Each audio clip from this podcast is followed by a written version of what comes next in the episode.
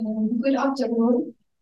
Um, welcome and thank you all for joining us here in the room and uh, online. Uh, my name is Aisha Absouiri. I am a research fellow at the Middle East Institute. Uh, it is my great pleasure to welcome you all and to um, take uh, to kick off our flagship event, ME 101 lecture series. ME uh, 101 lecture series aims to give a comprehensive overview of geopolitical, economic, um, uh, issues in the Middle East. So for that purpose, uh, we aim to deliver eight uh, consecutive lectures um, over uh, the next few weeks. Uh, it will take place every Thursday, starting from today, and we will have a wrap-up session um, on the 12th of October. Uh, we we designed uh, the lecture series under two themes. Uh, one on the geopolitical competition in the region, and the other theme uh, is uh, on the social and economic uh, challenges in the Middle East. To kick, to kick off the lecture series for today, we will have two segments. the first segment will be an introduction to the series, and the second one will be the first lecture. So um, to introduce the series uh, uh, of today, uh, we do have um, our uh, senior uh, associate uh, director of the Middle East Institute, Mr. Carl Skadian, who will um, speak about um, why Singapore should care about the developments in the Middle East. And without further ado, I now give the floor to Carl to um, give the introduction to the series. Thanks, Aisha. Uh, and welcome everyone here and uh, those who are joining us remotely as well. So as Aisha has uh, pointed out, uh, it's been a carefully curated uh, series of lectures um, and uh, designed to make you, well, answer as well as think about the question about why should Singaporeans care about what happens in the Middle East? Sorry, why should yeah, why should Singaporeans care? I mean, I noticed that I said Singaporeans rather than Singapore. I'll come back to that in a short while. Uh, borrow a phrase from our chairman uh, who uses it every now and then to, to uh, try and answer this question. He always says that much as we try to ignore the East, the Middle East refuses to ignore us. Uh, that's really easy and succinct, but I think that for today, if I can, we need to modify that slightly. We want to say that the Middle East isn't ignoring us, and we cannot ignore the Middle East. So earlier, you remember I made a distinction between Singapore and Singaporeans. Let me explain. As a country, we've stepped up our, you know, we've generally not ignored the In fact, if anything, we've actually stepped up our diplomatic engagement, business, and other things for well over a decade. In fact, that's the reason, uh, one of the reasons why MEI was established in 2007. But while Singapore moves in this direction, most Singaporeans who are famously or maybe perhaps notoriously very insular have not followed suit. I think one one odd thing about it is that you can find Singaporeans, you know, in almost every corner of the earth, including the East. But by and large, for many of us here, you know, we don't care too much what happens in Australia. Never mind how it affects us. But I think I want you all to consider the events of the past few years and ask yourselves, have they impacted you, not just the events in the Middle but around have they impacted you and how? That, that's the first key to unlocking this question. And I think if you just give it a, a fleeting thought, just for a second, you will no doubt realize that uh, when it comes to where it hurts most in your wallets, there's a war in a faraway part of the world that has already had an outsized impact. The next thing I want you to consider is outside. We have often heard the phrase, and I'm sure uh, Singapore is a price taker, not a price setter. I don't think it needs much elaboration to except to reiterate that we are not immune to things that happen to us elsewhere. I mean, we're a small country. Uh, things that happen not just in our region but around the world have an outsized impact. Then there's a third, perhaps more current reason uh, for you to consider. I think recently, uh, yeah, I, think you, you, if you've been following the news and perhaps you should, you know, you will have realized that many of our leaders have come back to this theme uh, about how the global system is coming under siege. Or it is at some critical juncture or some variant of that phrase. Let me just quote two examples. Just just this week. First, uh, Deputy Prime Minister Lawrence Wong on Monday is that there's a change in the global consensus around free trade and win-win economic cooperation. The logic of interdependence used to prevail. So we need to think hard about how we continue to strengthen our system of trade and investments. So as, as you will undoubtedly know, in, in exactly two weeks, we will have an election here in Singapore. Things are heating up. You know, people are talking every day. But, uh, you know, I mean, amid all the talk about reserves, uh, you know, uh, how a candidate is independent or is not, etc. Uh, we heard one of the candidates, uh, Mr. Tharman, talk about how he intends to act if he wins the election. Um, in essence, he said that in response to the troubling state of global affairs, he is deeply concerned about Singapore. So those are just two examples just this week. The third will likely come this Sunday when the Prime Minister delivers his National Day rally, the most important uh, political speech of the year. Uh, there is always um, a foreign co component to the speech, so I hope you listen and take note of that. Basically, all these three points come to effect. The, the world has an outsized impact on this, and Middle East is no exception. And uh, if you pay attention to what's happening, you will be able to discern threats and how each connect to each other. And that brings me to, uh, to the purpose of MU1 to help you discern the threads and connect the Middle to us and us to the Middle. I said earlier that the series of lectures has been carefully created and uh, hand it to uh, Aisha and Misha for putting together the program. Uh, in essence, they both uh, look for answers to the question we are posing now. Why should we care? And as she said, we divided it into two parts, geopolitical competition in the, in these um, challenges the region faces. I don't think I see need to say much about the geopolitical competition.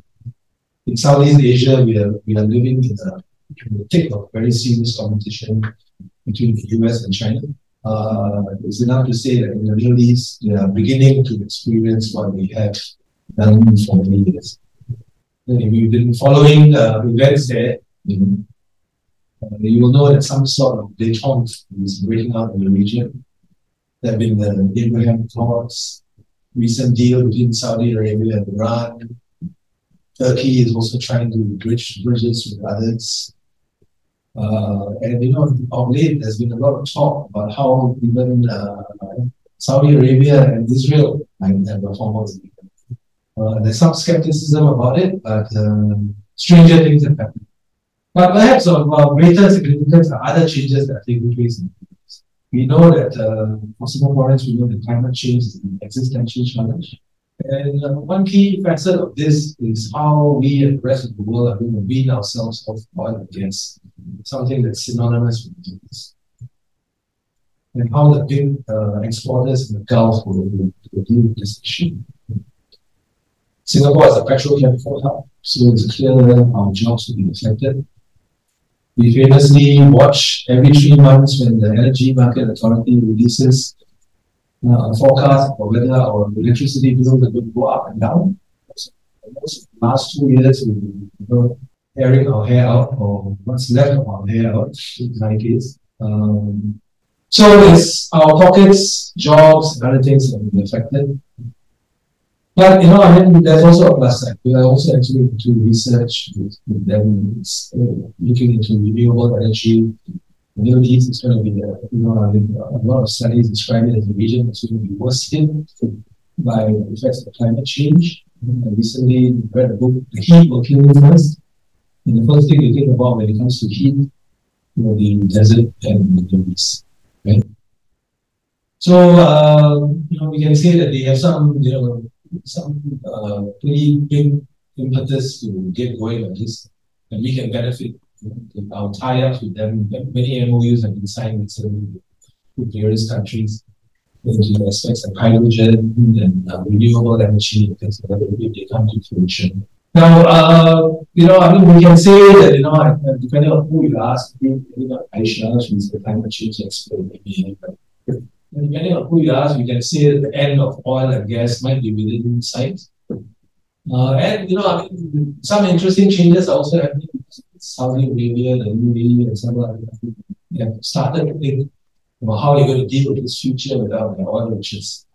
How they're going to buy football teams and the entire team players to come over without the money and all the funds. Uh, many of them are planning to do what we have already done I mean, global financial center, upskilling for knowledge-based economy.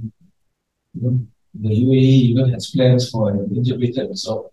So going to have see what they but at some point, I don't know how the state plans might be able to provide you an answer later. Singapore Airlines and Qatar Airways have been neck and neck in the competition for world's best airline for the last few years. It keeps swinging back and forth. I think uh, Qatar's airport is also among those that's frequently mentioned in the same breath as Changi Airport. So there's competition, right? Uh, and uh, but it's not zero sum. We are competing with them. They want to they want to eat our lunch, to be sure. But uh, it's not a zero sum. There's also opportunity. We have good brand name, and Singapore brand is recognized the world over.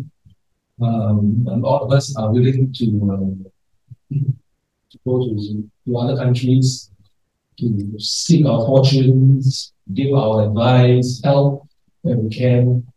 And so all this opens up new opportunities for us as well. Maybe in a few years, some of you might be working in the dark. I think uh, we do have good advice for you. Protect yourself from the elements. The projected temperature in the UAE today will be a high of 49 degrees centigrade.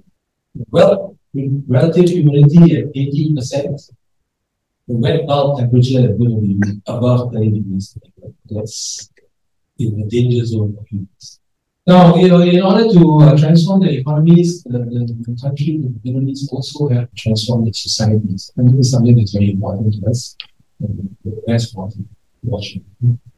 Of course, the main targets for these changes are the populations themselves the, Gulf region, much of the Middle actually is uh, in a good position. It has what we call a demographic. A lot of people are aged 30 or below.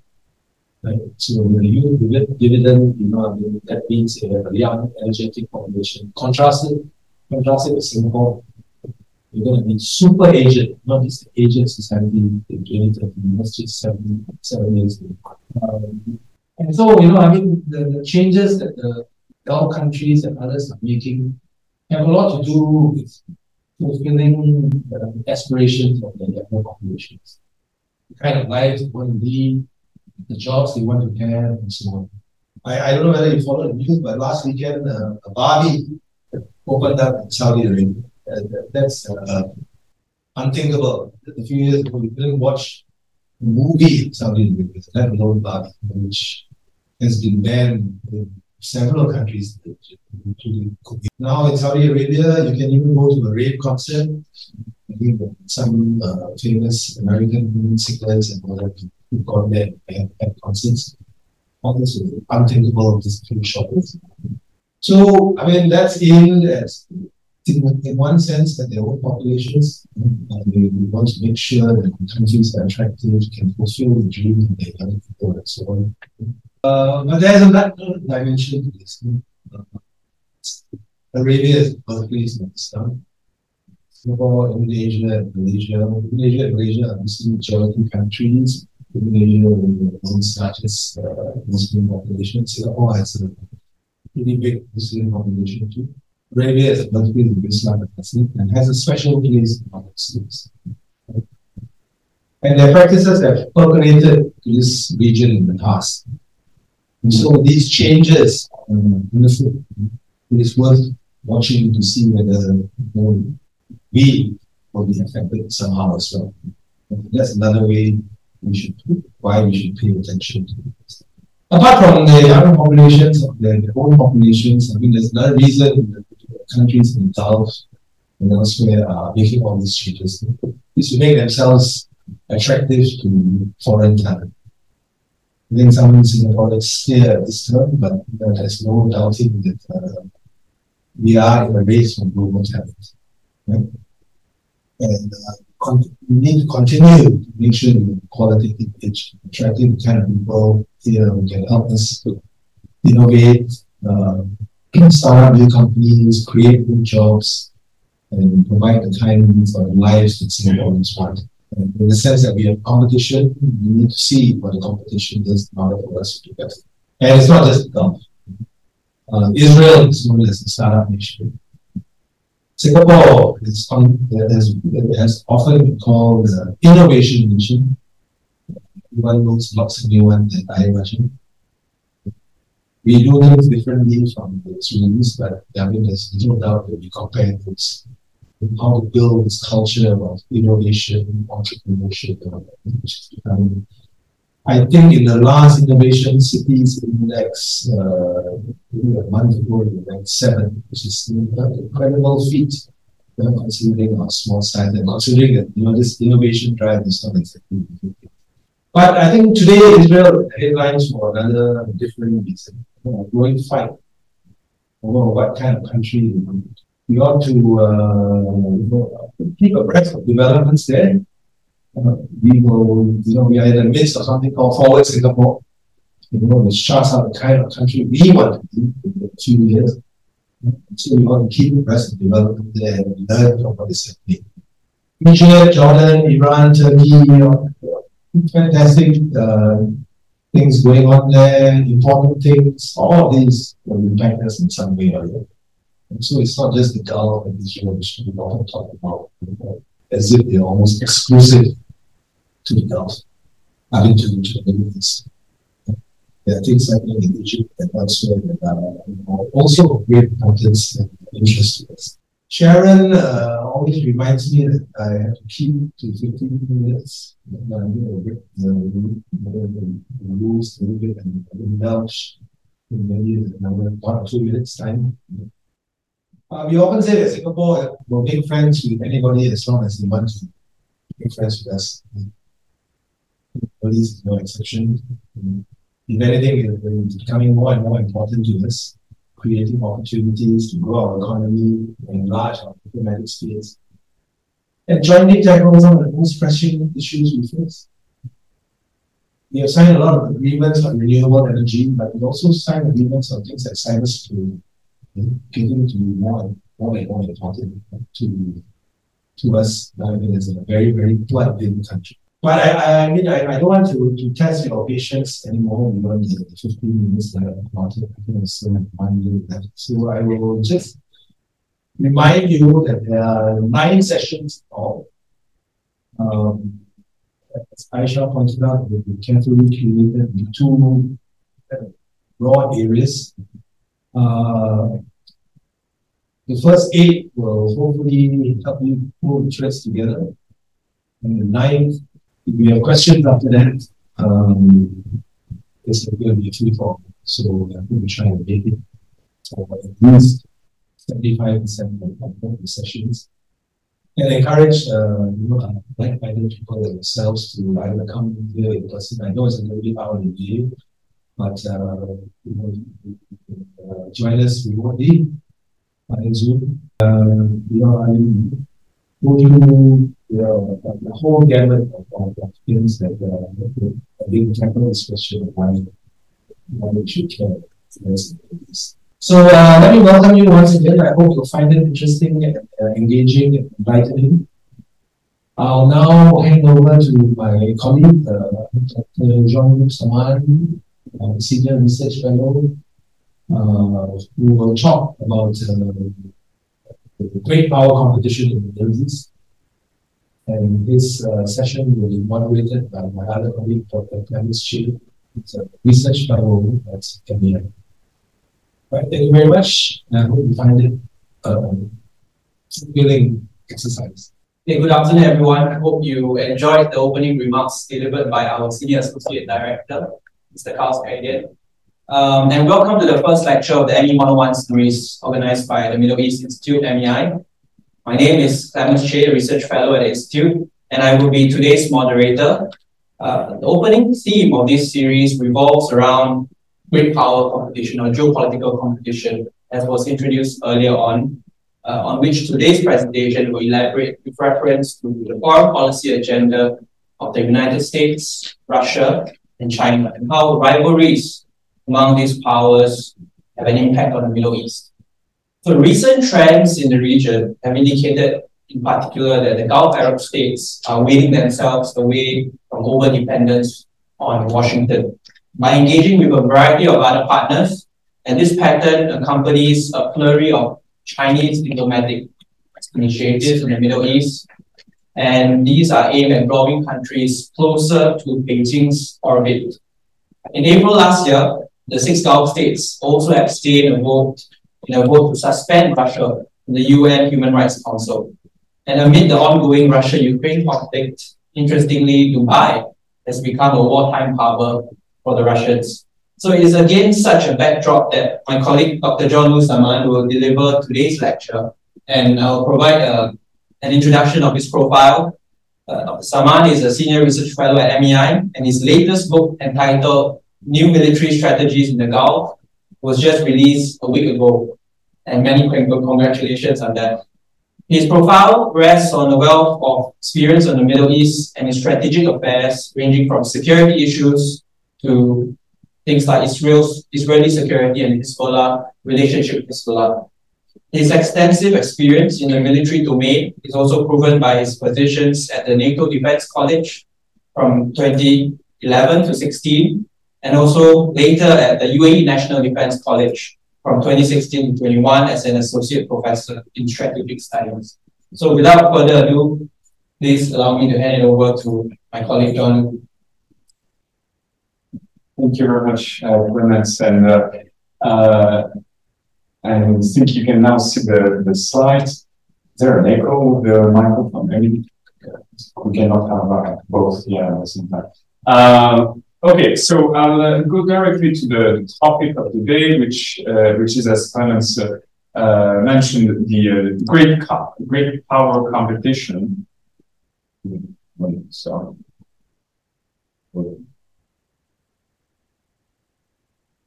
Okay. So great power competition, looking at the, the let's say the triangle between the US, uh, China, uh, and Russia. And I have basically three objectives with this lecture. And obviously, uh, uh due to the time constraint, uh, I won't get into all the details of the policies of those three countries in the region. But what I'd like you to uh, think about for the next uh, 40, 45 minutes of this lecture uh, is three things. The first is the return of the narrative. Uh, because today, and maybe even more in Singapore, Southeast Asia, uh, great power competition is everywhere. We discuss that uh, in media, in any discussion at the US or elsewhere. but this is rather new or at least a recent phenomenon in the Middle East. Uh, for a while, uh, it wasn't uh, the, the, central theme in the Middle East. I mean, most of the things that happened in the Middle East in the last 20 years related to terrorism, the, so-called war on terror that led the US to uh, uh, wars in Afghanistan, Iraq, uh, and most recently to the coalition against the Islamic State. So what we are seeing in the last five years is the return narrative. It's not completely new. it's the return. Return, why? Because uh, we, uh, if we look at the historical perspective, there was this great power competition back in the Cold War era. It was mostly not only uh, between the US and USSR. China didn't really play a role. I'll come back to that later. But that's the first thing that I would like us to keep in mind uh, for our discussion. The second thing is great power competition and, and the Middle East should be conceived as a two-way street. And that will be also one thing that I uh, explained here, uh, which is that the great powers, so here when we talk about the great powers, we'll be talking about these three countries, US, Russia, and China. Um, they have their agendas, they have their policies that are shaping uh, competition in the, in the region. But obviously, uh, local actors also have their own agency, and they will also use this great power competition as leverage to play one against the other.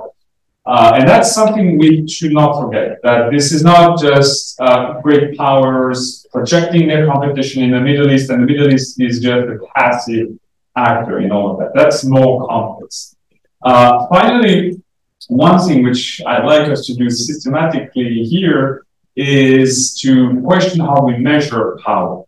Uh, because there's a lot of discussions about China becoming a major player in the Middle East, China replacing the US. And I think uh, if we want to go beyond the media uh, discourse, the media narrative, we need to uh, look at how do we measure uh, that power. Uh, the most, uh, the simplest way to measure power uh, here, I would say, is what we call the DIME model, which is to look at the diplomatic engagement. Uh, what is the influence in terms of foreign policy, in terms of uh, diplomacy uh, by these great powers in the region. The second aspect is information. Uh, how is this country uh, influential in terms of shaping uh, the narrative, the information that is provided to the public opinion in terms of perceptions? The third one is maybe the most old-fashioned way to measure power, which is the military. Uh, when we discuss the US, China, uh, Russia, uh, how many soldiers do they have in the Middle East? Uh, how uh, many uh, weapon systems are they selling to the region, and so on. And finally, another way, which is very important, is economy. And this might be also the most obvious one, which is trade. How important trade is for those countries in relations to the Middle East. Having said that, I'm going to start with the US uh, because uh, my main argument, uh, I'll say it uh, from the beginning, is that the US uh, is still, uh, for the near future, the biggest power in the region. And that I don't believe, and I'm not the, one, the only one on this, I don't believe that the Ch China is in the process of replacing uh, the US in the Middle East anytime soon. Uh, to understand the current state of US policy in the region, we need to uh, go back into history and to look at what are the priorities and what is what shaped the uh, US uh, policy in the region. Uh, in Singapore, when we talk about the Middle East, we tend to look first and foremost uh, at the Gulf. In the US, when we talk about the Middle East, it's first and foremost about Israel. That's the first element that comes into the discussion. And that relates to a special relationship that the US uh, has been cultivating uh, with Israel uh, for the past, uh, past decades. That relationship didn't start right after the creation of Israel in 1948.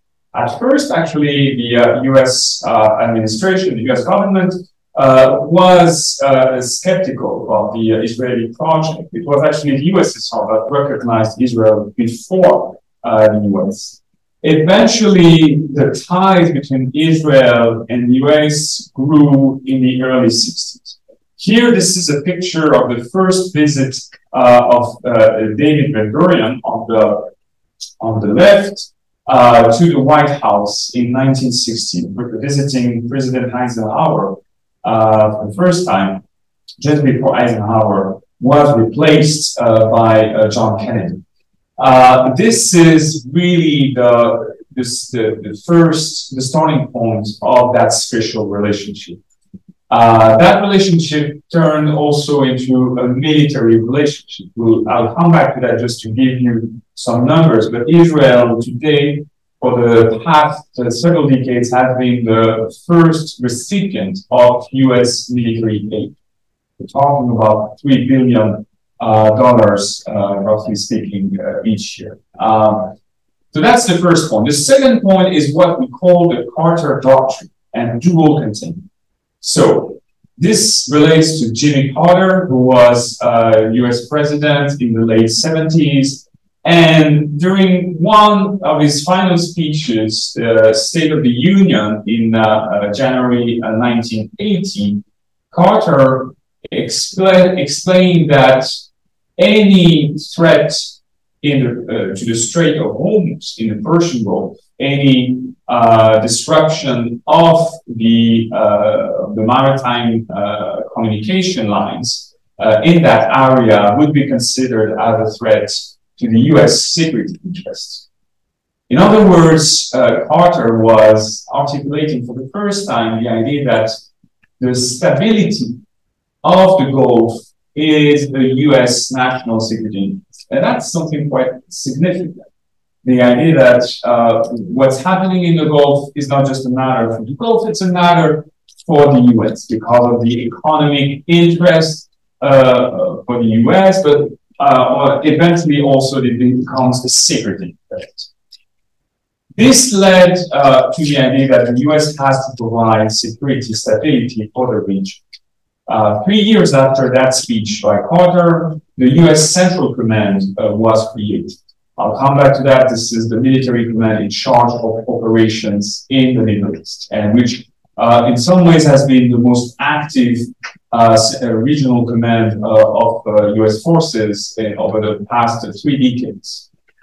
In addition to, the, to this doctrine, there was the idea of dual containment. Dual containment meaning containment of two countries, Iran, which after 79 became an Islamic uh, republic, and Iraq, which at that time was governed by Saddam Hussein.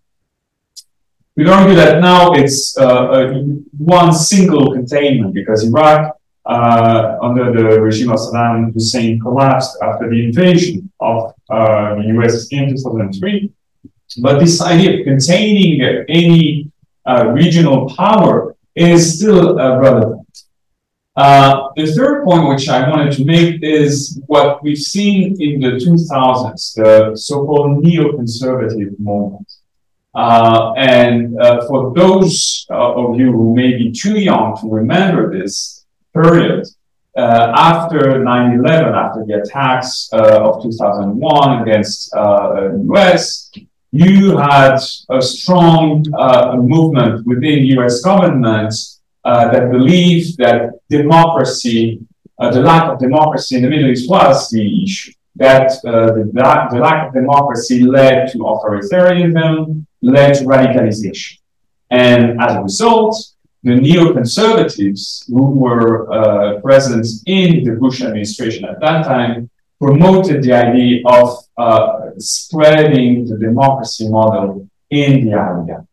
This, this was obviously to start with Iraq in 2003, but eventually that uh, completely uh, failed. This was maybe one of the most ambitious moments, for good or bad reasons, uh, in terms of US interventions in the Middle East. Uh, and because it was the most ambitious moment, this led to another period that we are still living, I would say today, which is a moment of US fatigue. The US, uh, starting under Obama, later on with Trump, and now with Biden, wants at any cost to disengage from the Middle East. Obama was the first to express it. Uh, he said uh, during the campaign in 2008 that it's time to do nation building at, at home. Uh, in other words, to stop nation building in the Middle East and to do it at home.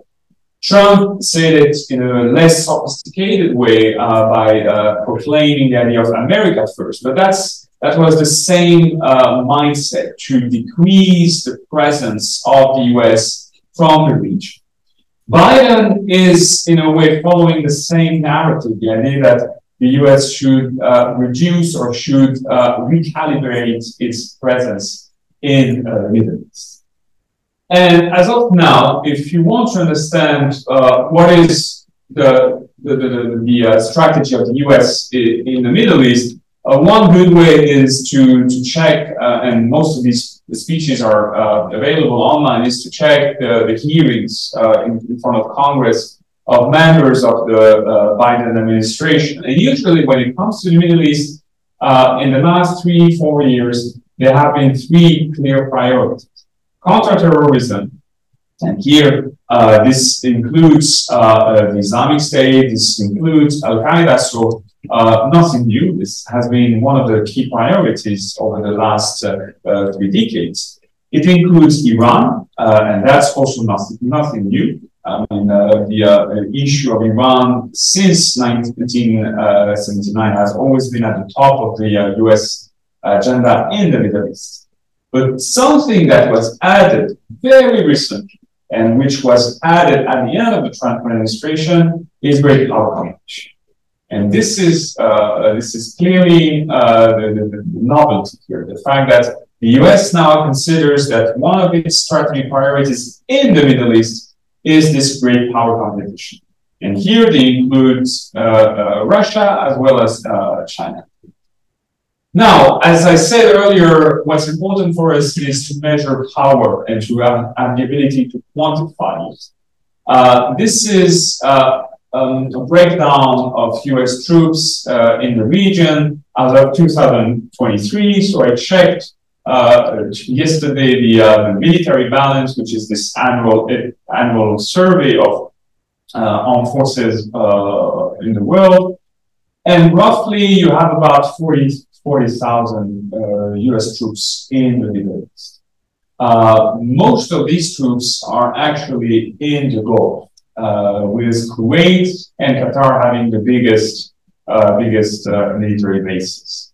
Uh, in the case of Kuwait, you could argue that this is uh, a legacy uh, of the invasion of Kuwait in 1990 by Iran. But this is still quite significant. I mean, as I said, the US talks about disengagement, and the world sees or perceives the US as a uh, this country that wants to uh, uh, get out of the Middle East, we're talking about uh, a country that still has about 40,000 troops. Keep in mind also that there are ongoing operations. Uh, in Syria, you still have uh, hundreds of troops from the US, which are conducting the operation Inherent Resolve, which is this operation targeting Islamic State. Uh, I included also troops in Turkey, uh, which are part of uh, US troops, which are technically part of Europe because uh, in the uh, the US uh, the US way to categorize the Middle East, Turkey is in Europe as a NATO country. in addition to that, this is just a picture, a map of the Middle East and the military bases. Do not really take uh, the numbers of troops, uh, because this this is a, a, map from 2019, so the, the numbers are not uh, updated. But I think what's interesting for us here is the locations. The fact that the, the US military is basically everywhere, almost everywhere in the region. So I think it's a, a map that tells you about uh, how uh, the, the, US military footprint is still uh, relevant today. As I said earlier, the the key also when it comes to the US-Israel uh, relationship, this special relationship, is the military aid. Historically, there were two pillars uh, to US aid to Israel. There was a military pillar and an economic pillar. But as it was said uh, in an introduction by uh, our uh, deputy director, Carl, uh, Israel is a, now a big economy, a vibrant economy. So uh, it stopped receiving economic aid from the US for a long time. All the, the US aid to Israel now is uh, for uh, military uh, purposes. We're talking about uh, 3, 3 billion, 300 million uh, dollars, uh, which is very significant, obviously, for any country. Uh, in addition to that, you have also US, US support to Israel's missile defense initiatives, such as uh, Iron Dome. So this is for uh, the US. Now let's move to uh, the second uh, big player uh, in the area, and that is uh, China. China is a relatively newcomer in the Middle East. I, I, I, hear a lot of people, especially in Singapore, insisting that China has been in the Middle East for a long time. But it, this was insignificant at the strategic level. Uh, one of the, the, the, key indicators is that most of the countries in the region actually recognize uh, China or the PRC uh, only in 1990. Uh, most of the countries uh, in the Gulf, for instance, recognized China at that time. Uh, and Israel actually did it the first in, if I remember correctly, in the 1950s. But what's important for us is that the strategic dimension of the relationship between China and the Middle East really grew uh, in the last decade. And you could argue that there was a Xi effect. Uh, there was a clear uh, momentum after uh, he rose to power in 2013. Uh, and this was related uh, first and foremost uh, to the economic uh, dimension, and infrastructure and uh, digital uh, networks. There are different aspects here. To first, the, the biggest partner at first in the, the region was Israel. Huawei, uh, until today, has one unique research and development center in the area, and that is in Israel. Because China uh, looked uh, at the Israeli tech industry, and in particular uh, to the uh, uh, to the, startup ecosystem in Tel Aviv as a very important partner. So uh, we've seen in the last years China investing and China buying uh, several uh, big Israeli tech companies, in particular in the cybersecurity domain. That obviously led to tensions because if you remember, I just said Israel has this special relationship uh, with uh, the US. That uh, led the US to wonder how far uh, Israel is willing to go with China in that uh, domain.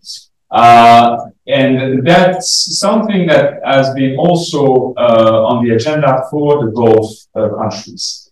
Uh, you have six members of the Gulf Cooperation Council. So Saudi Arabia, Bahrain, Qatar, Oman, Kuwait, the United Arab Emirates.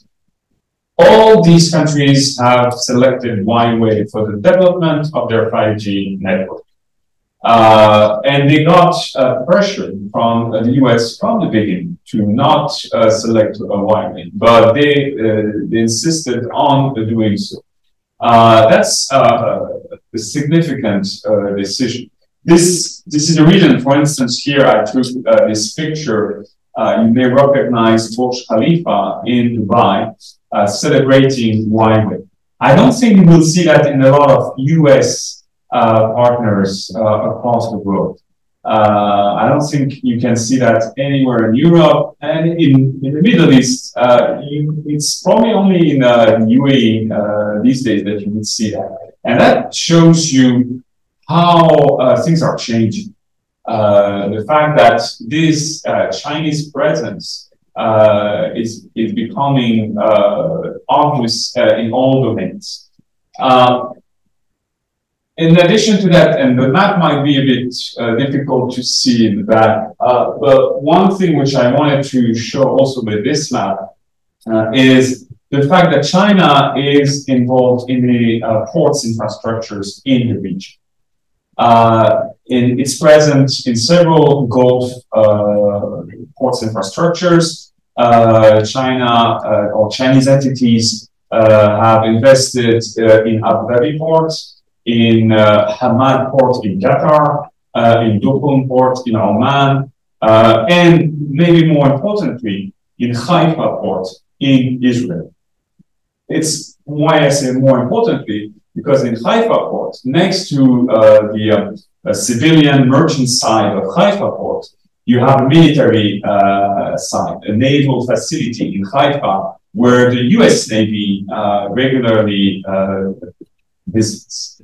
And obviously, the US Navy was not really happy to hear and to hear, to learn that uh, from now on, Haifa port would be operated by a Chinese entity. This is also a, a significant uh, phenomenon, significant trend. Uh, until now, uh, Israel, despite threats from the US Navy that they would cease visiting Haifa, uh, Israel did not uh, cancel uh, its partnership with China on this, the management of the port.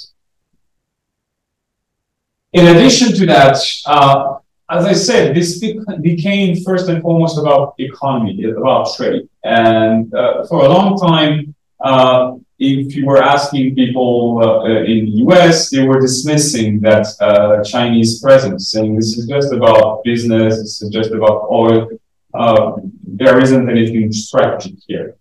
Except that uh, in the past five years, we saw China uh, raising its profile in the military domain as well. Uh, it's about mostly arms sales until now, uh, and we're talking about uh, drones. Here, this is a drone, uh, one of the drones that uh, China has been selling to Saudi Arabia and the UAE. China has also been selling ballistic missiles to Saudi Arabia and Qatar uh, actually Saudi Arabia started uh, uh, buying Chinese ballistic missiles in the 80s, even before recognizing the PRC. Uh, but on the on the, the next uh, picture, you have uh, the light training fighter jet from China that the UAE announced that it would buy last year. This is unprecedented. This is the first time a Gulf country, which usually buys uh, Western fighter jets, either British, French, or American fighter jets, would buy a Chinese fighter jet. This is a light uh, training fighter jet, so nothing compared to uh, uh an American F-35 or a French Rafale, but still, this is a big message, a big signal. Uh, and most recently, you may have seen this was uh, mentioned in the South China Morning Post. Uh, the UAE and China will uh, will organize their first joint military drill, and this is uh, a significant step. So we see that more and more uh, China is becoming a military actor. Now, as I said, we need to quantify all of this. So uh, this is just a snapshot of Saudi Arabia uh, arms imports. Uh, I don't have time to go to all the countries in the region, but Saudi Arabia be, being the, the country that spends the biggest uh, uh, amount on the defense, I think this is the most relevant piece. This is the breakdown uh, of arms suppliers to Saudi Arabia. If you look at the last column, so the total uh, over the last decade, uh, one, one thing that is the most obvious is that the United States is by far uh, the uh, biggest, uh, uh, the biggest supplier, followed by France. What's remarkable here is that China is not even on the top three. it's not on the podium uh, you have uh, here uh, the United Kingdom, you have Germany, uh, and then you have uh, China. So Germany, which by the way was very reluctant about arms sales with with Saudi Arabia after the Khashoggi affair, still is a major supplier and a bigger supplier of weaponry to Saudi Arabia than China. So it tells you about uh, the scale uh, of the answers we're talking about. This is, in a way, overhyped. Uh, so this is uh, for the military. Finally, a, a, thing on the diplomatic dimension for uh, China, because this is also something uh, quite significant. In particular, as mentioned earlier, the fact that for the first time, China brokered the deal between Saudi Arabia and Iran last March. This is a, a rather new thing, and it tells us about how China wants to play a role in the uh, in the region, uh, but we have to uh, to wait because until now there has no there has been no significant uh, achievement since that deal between Saudi Arabia and Iran. There were uh, big speculations that this could lead to a settlement of the conflict in Yemen. unfortunately, until now there has not been any serious breakthrough on this front. Uh, let me move very quickly uh, to uh, the third act, Russia. Uh, and I would clearly put Russia in a different category because Russia is not uh, a great power in the same way that um, the US and uh, China. You will see here the reasons. And that's why I, I, I would call Russia a spoiler in the Middle East. It has the ability uh, to uh, challenge uh, the status quo, but it doesn't have the ability to replace the US. And it doesn't have the ability to follow the trajectory of China. Some of the reasons for that, I mean, Russia has a limited diplomatic and trade presence. It's not a big trade partner uh, of the region. Uh, and in terms of diplomatic influence, uh, it is relatively uh, modest. Uh, that's a legacy of the Cold War. The Gulf states, in particular, uh, were uh, pro U.S. during the Cold War. So as a result, Russia was not um, was not a strong diplomatic partner even after the end of the Cold War. this is also something that you see at the military level uh, most of the presence, the, the biggest presence uh, of Russia in the region is in Syria. Uh, here you have a map where you see uh, the two uh, locations, naval base and air base of uh, Russia in inside Syria. And I'll come back to that because a lot of the Israeli policy when it comes to Russia is driven by the Russian presence in Syria. Because when you're Israel, if you see the presence of uh, uh, Russia inside Syria, that plays a major role in how you consider uh, your Russia policy. Having said that, there is a significant presence of Russia at the information uh, level, and I would argue that this is uh, uh, this is the added value of Russia, probably more than China, which is not really visible in terms of media uh, coverage in uh, the Middle East uh, or uh, the US.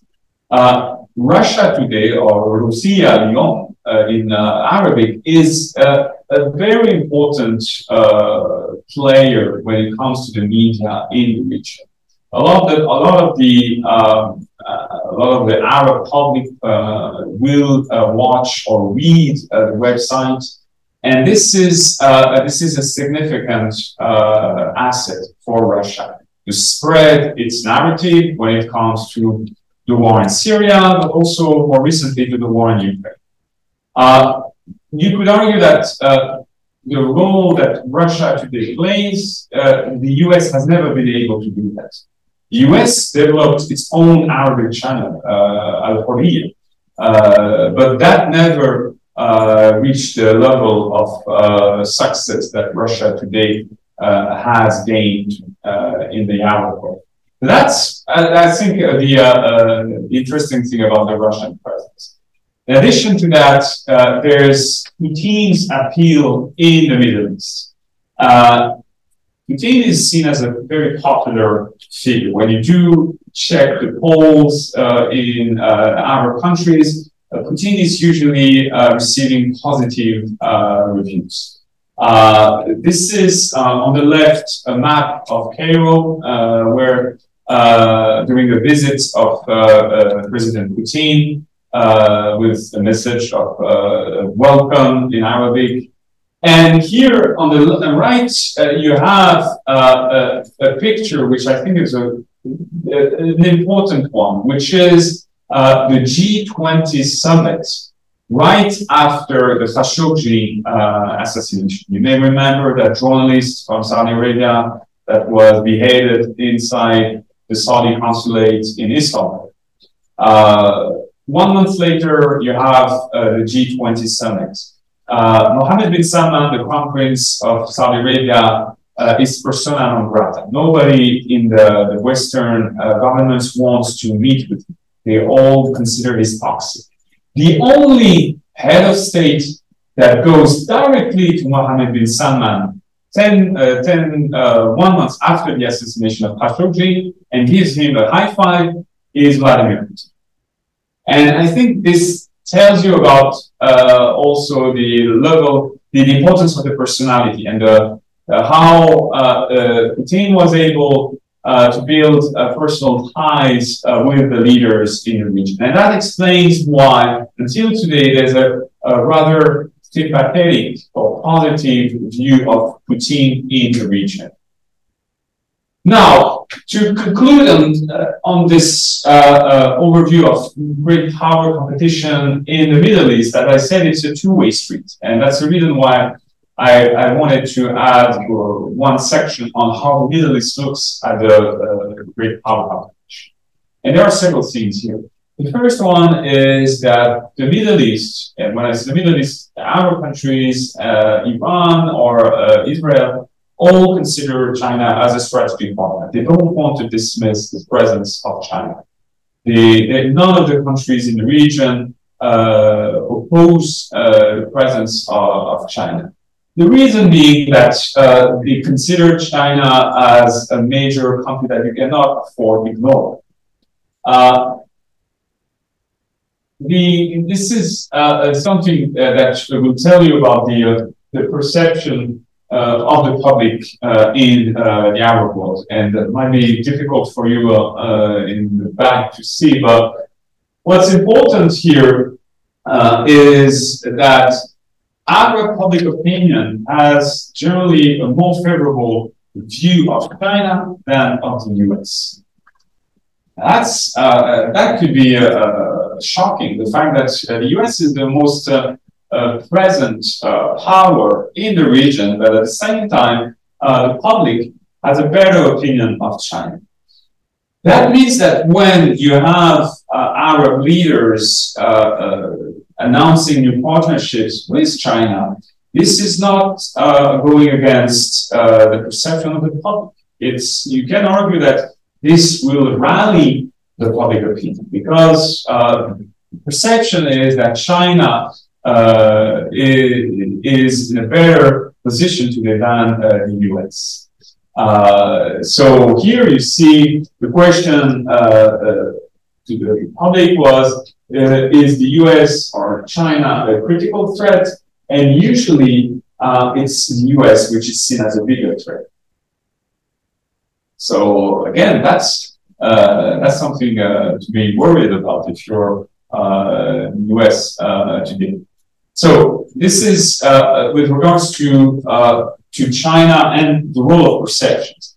Uh, when it comes to uh, the Middle East and the war in Ukraine, you have similar phenomenon. Uh, from the beginning, the Middle Eastern countries considered that the war in Ukraine was the war of the West.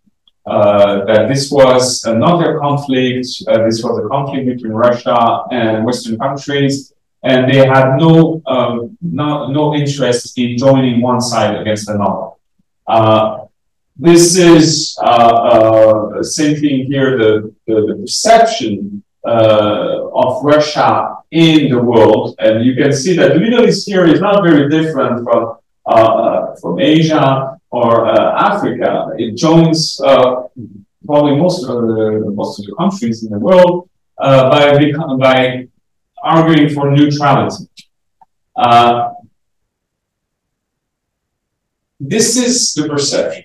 But at the level of policy, uh, this is more complicated, obviously, because initially uh, countries uh, in the region wanted to maintain that neutrality. Both countries do not apply sanctions, for instance, uh, against Russia. Uh, as Clemens mentioned in his introduction, they maintained the diplomatic posture rather rather favorable to Russia within the UN. But more and more, we saw them understanding that they cannot uh, really, uh, we cannot maintain that neutrality. Israel, in particular, after the, being extremely quiet at first, eventually supported Ukraine. Uh, and uh, uh, Saudi Arabia, which was for a long time hesitant and reluctant to play a role on Ukraine, eventually uh, welcomed uh, uh, President Zelensky to Saudi Arabia at the last Arab League summit. and most recently organized a summit which on Ukraine in Saudi Arabia. So we see that uh, the Middle East is uh, coming to the re realization that it's quite difficult to stay neutral uh, on Ukraine, and that the more the conflict uh, uh, Uh, uh, uh, continues, the more they have to, uh, choose a side. And that at the end of the day, Russia is not their biggest partner. The, US is by far their biggest security partner. This uh, leads me to a, final point here, which is US primacy. Uh, a lot of the uh, calculus, a lot, a lot of the uh, uh, strategy of Middle Eastern countries today vis-a-vis -vis the great power competition uh, uh, relates to the idea that US primacy is ending, that the, the era of US leadership is over. Uh, this is based on things which are which have been said by the US. As mentioned earlier, the US has made no secret that it has new priorities for its commitments. Uh, the US wants to uh, shift to uh, uh, the Indo-Pacific, and the war in Ukraine is also putting new priorities in Europe rather than in the Middle East. This is also the realization from Middle Eastern countries that the US is no longer involved on some key diplomatic files. Uh, two examples here. Lebanon. Uh, Lebanon has been uh, suffering from a major uh, economic, political crisis uh, in the last years, and the US has hardly uh, shown a major interest in solving the Lebanese crisis. Same thing for Palestine. Uh, if you check uh, the uh, statements from the White House anytime there's a conflict between Israel and Palestinian organizations such as Hamas, most of the time it's all about Israel's security and there's no real effort or no real appetite in the US to uh, relaunch uh, peace efforts in a sense that the US uh, lost interest and lost confidence that there could be a window of opportunity for a peace process between Israel and Palestinians. Uh, and this finally relates to something that we'll be discussing in other uh, lectures, which is that Middle East powers now want also uh, to dictate their foreign policy on their own terms. And that's their quest for strategic autonomy. They want to be able to decide for themselves. They are more and more uh, reluctant to accept US uh, guidance, US leadership. So they are also uh, playing the card of uh, the declining US uh, presence, because that also uh, serves their own agenda. So this is my last slide, the takeaways before we um, move to the Q&A session. Uh, four main takeaways. Uh, the first one is that no matter what we think about US disengagement, uh, the uh, new priorities uh, from Washington, the US remains the biggest power in the Middle East, uh, though its focus is clearly decreasing. But if you compare, relatively speaking, there's nothing uh, at the moment that can match the US presence in the Middle East. Uh, China uh, is not at the moment expressing uh, the ambition to, uh, to match uh, that military footprint uh, or that diplomatic footprint. so this is the reason why I say it's still the biggest power. Having said that, China is clearly raising its profile so that not only at the economic domain, but also in the military and diplomatic uh, dimensions. Uh, and uh, the, the, the, deal that China negotiated with Saudi Arabia and Iran is something that, to be fair, was not conceivable a few years ago. That's not something that experts would have considered seriously. Uh, that you would have uh, Saudi and the Iranian foreign ministers uh, going to Beijing to sign an agreement.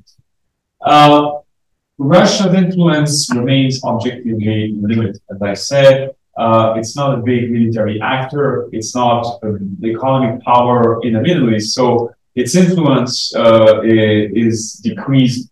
Uh, it still has some clout, especially when it comes to the uh, narrative uh, through its propaganda or its information campaign in the region. And finally, as I said, the regional powers, and here I, am talking mostly about Israel and Gulf states, perceive the US as a declining power.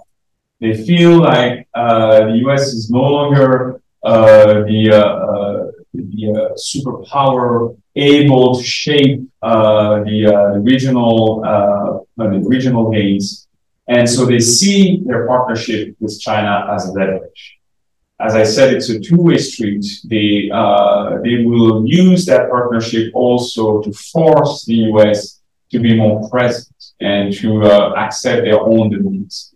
So what this means is that we will see more and more a volatile uh, environment in the Middle East. It's going to be probably uh, uh, more certain uh, than before, but probably for us, for the discussion, it's probably more exciting in a sense.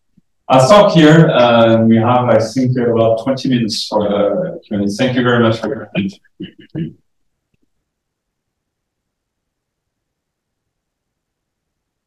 Thank you, Jean-Loup, for your wonderful presentation, which you expertly synthesized uh, the positions, the postures, and the important personalities of the external powers in the region, the Middle East. Um, now we have arrived at the Q&A segment, so I would like to invite those physically present in the room to uh, pose your questions. Uh, we can of course hand you the mic and you can ask John directly. And also I'd like to invite those uh, who are online on Zoom to type in your questions in the chat box so that we can address them as well. Uh, well, everyone, those online and then physically present are putting on their thinking caps, maybe I will start off the Q&A segment with a couple of questions on my own. Uh, the first question being about you know the influence of China, because I think in one of your slides you showed that in terms of the arms sales, you know, China does not rank even in the top three uh, you know, among suppliers. So would you say that China's you know, influence is confined or unlimited to the area of commercial interest, the area of economic interest? Well, it's there. There are several uh, uh aspects uh, to, to, the question. The uh, uh, the first one relates to the uh, added value, and at the moment, there's a clear added value uh, of Chinese companies, Chinese products uh, seen from the Gulf when it comes to uh, digital networks, when it comes to infrastructures. Uh, same thing for Israel. Uh, they, uh, they, go for Chinese operators, mostly for business business reasons. the field of arms sales is a bit different because it's it's probably more politicized uh, than uh, other uh, domains, uh, other um, fields of business activity.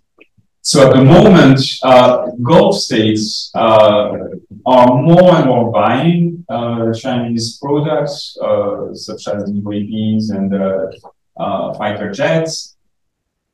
and maybe if we uh, look at this uh, breakdown for Saudi Arabia in 2003, so 10 years from now, we may see something different. Maybe we'll see uh, a Chinese presence much bigger.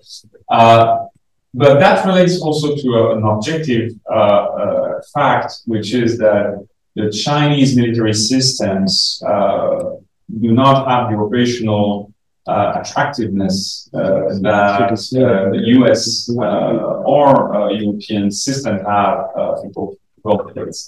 At the end of the day, those states which spend a lot of money on the military, they still want to have the best product on the market. Uh, because there's an element of pride. Uh, Saudi Arabia and UAE apparently want to be able to say, we want to buy the F-35 because this is the best fighter jet on Earth. This is the most expensive one, but we have the ability to do that, so we'll do it. And China doesn't have something that could, uh, at least in terms of the uh, operational value, compete with that. So I think this is one of the main reasons why they are not so uh, uh visible. Uh, so what I, I would say we'll see, at least in the next years, is that China being present on some niche capabilities, uh, some elements where the Gulf countries cannot buy from the West. So the US, uh, if the US don't, don't want to sell them ballistic missiles, they go to China and so on. Uh, but this this creates a lot of uh, uncertainties because uh, how do you uh, operate when you have US uh, and Chinese products at the same time? This is already an issue in the civilian domain, but in the military domain, this creates a headache uh, for uh, military decision makers. But so that's the way I anticipate things for the moment. Thanks, Jean-Loup. I think as consumers, of course, you want to pick the best product to not only for your own usage, but also to show off in, to a certain extent, which brings me to my second question before I open it up to the floor, which is about, you know, continuing from what you, you answered earlier, uh, to talk about Europe's, uh, European countries' sales, arms sales to, to, to the Middle East. And in your slide, the same slide that showed the numbers, uh, France and the UK uh, were both important suppliers and France, of course, historically has also been uh, helping Israel with, with that industry, military domain as well. So, how would you characterize the role of both France and, and Britain in this case? Thank you very much, Clemens. Uh, it's so generous from you uh, in a lecture on great power competition to discuss the European, the old European powers. Uh, and uh, but it's what's interesting here is that one thing which I argue uh, sometimes in, uh, in, discussions on the uh, U.S. China competition and how uh, the U.S. is losing influence in the Gulf is that the country that at the moment, for instance, is gaining from that is not China. It's actually countries like France. The UAE uh, didn't uh, replace US uh, uh, fighter jets because I don't know if you're familiar with the crisis. 2021, UAE was supposed to buy US fighter jet F-35. This was part of the, the deal after the Abraham Accords. But the US uh, put constraints on the uh, uh, on the Emiratis, saying that you have to clarify your relations with China. As a result, the negotiations were suspended because the UAE didn't want to uh, uh, comply with US demands on its partnership with China. But as a result, uh, the UAE also announced that it would buy 80 uh, French uh, fighter jets. So what's interesting is that that didn't lead UAE to uh, buy Chinese fighter jets. That led UAE to choose what I think is a, a compromise. They went for a European uh, partner. It might annoy uh, Washington, but it doesn't annoy Washington as much as if it was uh, with China. So what's interesting is that the, the crisis between US and Middle Eastern countries is in some way uh, benefiting uh, for uh, the uh, European countries.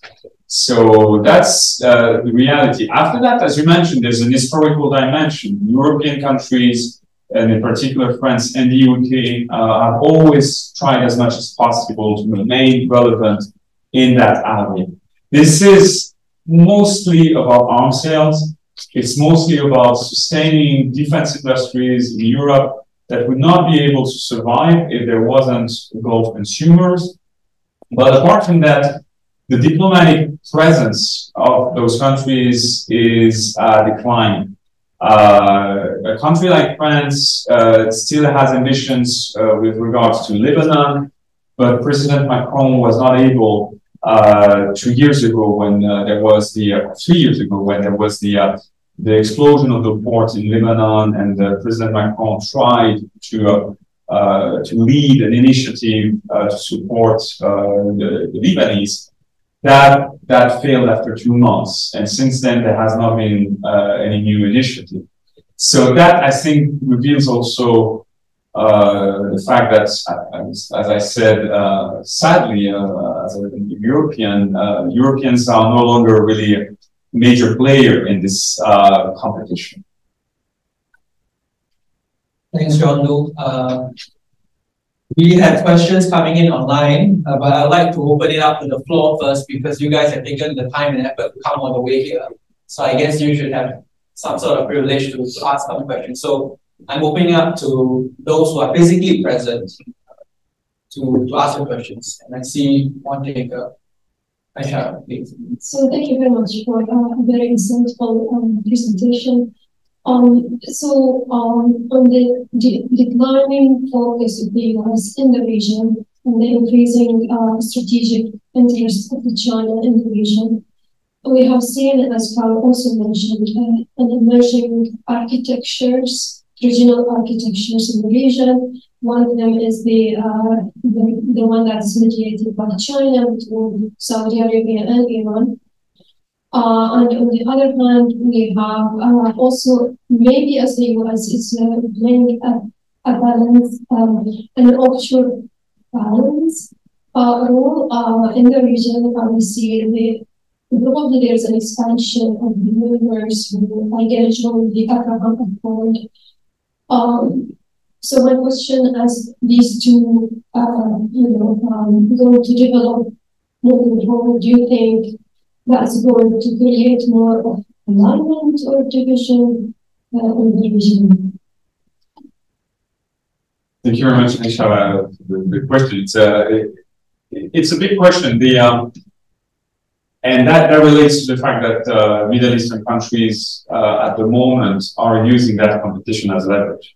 Uh, and you mentioned alignment. I think what the Middle Eastern countries are doing uh, and in, in a way it's inspired, I would say, by India, is multi-alignment. Uh, they are trying not to uh, side uh, with the US or with China, but they will participate to any initiative uh, that they consider maybe in their interest.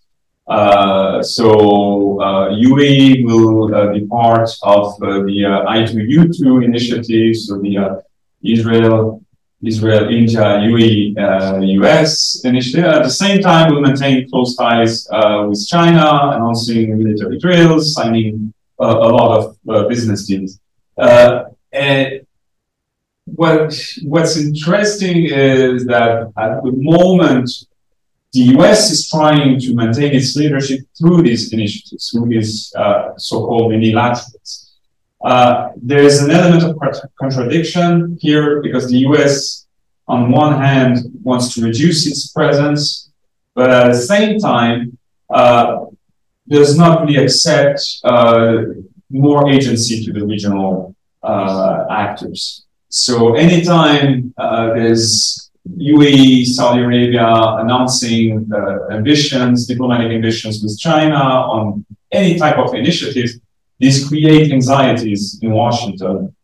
And the problem is that you cannot have it both ways. You cannot reduce your presence, expect that uh, the partners in the region will still follow your lead, uh, no, there's, and I think the, the problem is that no politician right now can uh, uh, go on a report in Washington and say we will accept that our close partners uh, have relations with uh, China. So at the moment, uh, I think it's for the, the, the, local actors a game of multi-alignment. They will participate to anything they can, but I suspect this cannot last too long because a lot of these initiatives probably historically they, we, we know that a lot of these initiatives tend to uh, uh, vanish when people just realize that beyond uh, ministerial meetings of one or two days where people shake hands and it's just a photo op, nothing happens. I think at the moment, uh, there's no big conflict in the region, so uh, it's convenient. But I suspect that if we have the discussion again in uh, five years from now, things may be uh, different, and the multi-alignment may prove its uh, limitations. Thank you. Uh, does anyone have a question? No, please. thank you for the speech. So I just have one question. So uh, in the speech, you mentioned about how the US and China, they have, that the US has more soft power, than more military power, and more diplomatic power over the Middle East than China does. But for some reason, the public opinion seems to greatly favor China over the US. So do you think there are some like other factors like uh, unique to the Middle East that cause this, or like what what does what causes the public opinion to be so biased against the US and like so favorable to China? I, I think it's uh it's a combination of different elements. I think it it relates to uh, the, uh, the, legacy of U.S. interventions in the region uh, more than uh, the, uh, the, the Arab knowledge of uh, China. because the, to be fair, I think that the, the knowledge on China is limited because the Chinese presence, physical presence, cultural presence, is is uh, extremely limited. So uh, there is the idea that China is a benign power; and it will not interfere in the region. Uh, so that that is as far as they uh, they will understand that Chinese uh, policy. And with regards to the U.S., uh, we have to keep in mind the the fact that U.S. interventions in the Middle East, most recently with Iraq, well, uh, over, I mean, there's a long history of U.S. interventions in the Middle East, starting in the Cold War, uh, that, that still play a role, and that uh, that relates, for instance, to uh, uh, the Arab perception that the U.S. is uh, completely biased on Palestine, that the U.S. systematically supports Israel, that the U.S. has been supporting authoritarian regimes in the region historically uh, and as if uh, we'd be able to talk about the Iranian perception, the fact that uh, the US uh, toppled uh, the uh, only democratic system that was created in Iran in the 50s. And that still until today plays a role in the perception. So I'm worrying that this, this view is more about the legacy of US interventions uh, in the region than about uh, a strong understanding of what would be uh, what would be Chinese leadership in the region. And that's also probably the, the reason why we, we cannot really we cannot look at this uh, these uh, uh, these indicators the same way we would be able to do that for Southeast Asia, which obviously has a better knowledge culturally, historically of uh, China's presence. Thank you again, John, for your uh, amazing uh, presentation. The, the point that you mentioned about uh, US and Israel relate, special relationship, uh, it's good that, that you mentioned that US has actually recognized US, uh, Israel before the US, especially in the wider um, Muslim community, Islamic community, it's a little, a little less known fact because they mostly consider Israel as a US baby. It's very good that you have mentioned that. I wanted to know from you more on that. Especially, uh, you said that after 48 and mid uh, 60s, you know, during 60s, it started taking interest. What exactly uh, was that attraction that you saw in Israel uh, because of which it was a change of heart, if you could answer that. Thank you. Well, there were several elements. The uh, and that that started really in the, 60s. And the first president that qualified that relationship as a special relationship was Kennedy. Uh, and I think there were elements of um, ideological and uh, elements and interest. Uh, ideology because there was the perception, the idea that Israel is a democracy. Uh, plus, there was uh, the the Zionist project itself, the fact that this was about creating a homeland uh, for a population that had been suffering from persecution in the Western world. So that, that played a role. The fact that uh, there was a cultural tie, plus the fact that there was a, a political system that the, uh, the US would consider uh, compatible with its own uh, beliefs. This idea that Israel is the only democracy in the Middle East, and until today, that's, that plays a role. Uh, there's also an element of interest, the fact that uh, Israel was considered as uh, a stepping stone or let's say an anchor, an anchor of uh, Western interest vis-a-vis the USSR in the Middle East. Uh, that that played a role. The fact that at that time uh, the U.S. considered uh, it can rely on Turkey, can rely on Israel. The Arab world at that time was heavily uh, supported by the USSR. Uh, Egypt under Nasser was was perceived as a Soviet satellite. It was more complex than that, but the US perceived that Egypt was controlled by the Soviet Union. So Israel, there was an interest in the sense that uh, this this was a partner, not only a democratic partner, but a strategic uh, partner. So I think that explains until today uh, this uh, uh, this partnership.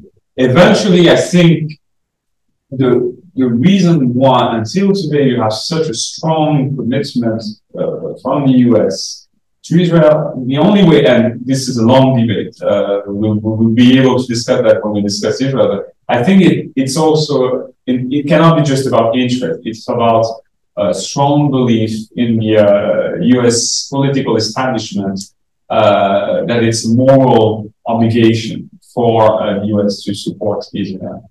And that's the reason there's no serious debate uh, about um, canceling uh, that military aid. Uh, apart from some uh, members of Congress on the left, but it's a minority. The majority of the political establishment is supportive of that military commitment. And I think it's not cannot just be explained by interest. It's about beliefs. Thank you, John. And thank you for the questions from the floor. We'll try to, in the interest of time, we'll try to synthesize the questions that are coming in from on from, from Zoom. So um, let me put these two questions together. That's about US policy uh, in the region. And uh, the first part to it is what kind of strategic interests will force the US's hand in terms of favoring one country over another in the region? And the second part is about uh, the difference in Middle East policy between the Biden and Trump administrations, if there's. Okay, uh, so very quickly, uh, because we're running out of time, uh, the U.S. interest, as I said, uh, uh, it's about uh, first and foremost security of Israel. So if there's any a country that is perceived as compromising that security of Israel, the U.S. at the moment will will not, for instance, sell weapons or will not create strong ties. Uh, so that, that is uh, one of the elements. The other elements is uh, stability of the region. The US at the moment is a status quo power. It is not trying to change the Middle East. It may have been this ambition uh, in the early stages of the Bush administration, but since then, it's a rather conservative uh, power, trying uh, to uh, maintain the status quo. And that's the reason, for instance, they don't want Iran to have nuclear weapons, among other reasons, but because that would completely change the balance of power. Uh, the second question was related uh, to Biden and Trump.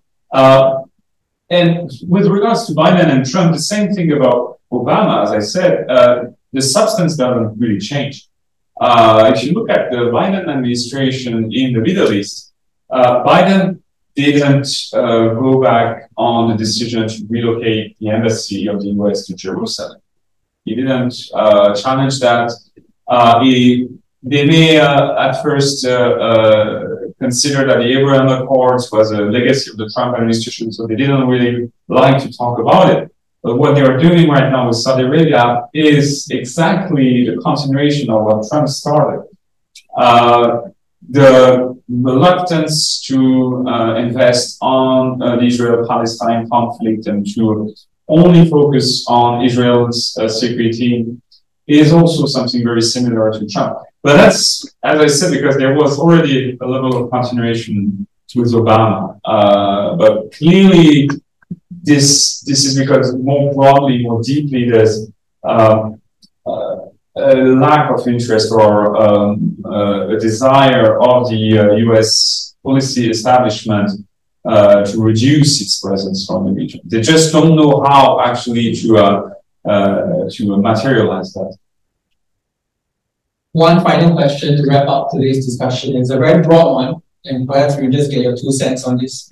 Uh, so it's all about interest, great power interest in terms of their involvement in the Middle East. And oil was once upon a time that sought after kind of resource and became an interest by, by the great powers. So what would you say is, is the main interest today by the great powers or, or external powers? In the Middle East? Yes. Uh, well, I mean, uh, and uh, Carl already uh, touched upon this, the fact that uh, there's an economic interest, obviously the, the oil, uh, the energy uh, dimension, the fact that you cannot ignore uh, in today's global environment the energy from the Middle East, even more now that uh, the Russian markets are close to a lot of countries. but in addition to that, there's a security dimension.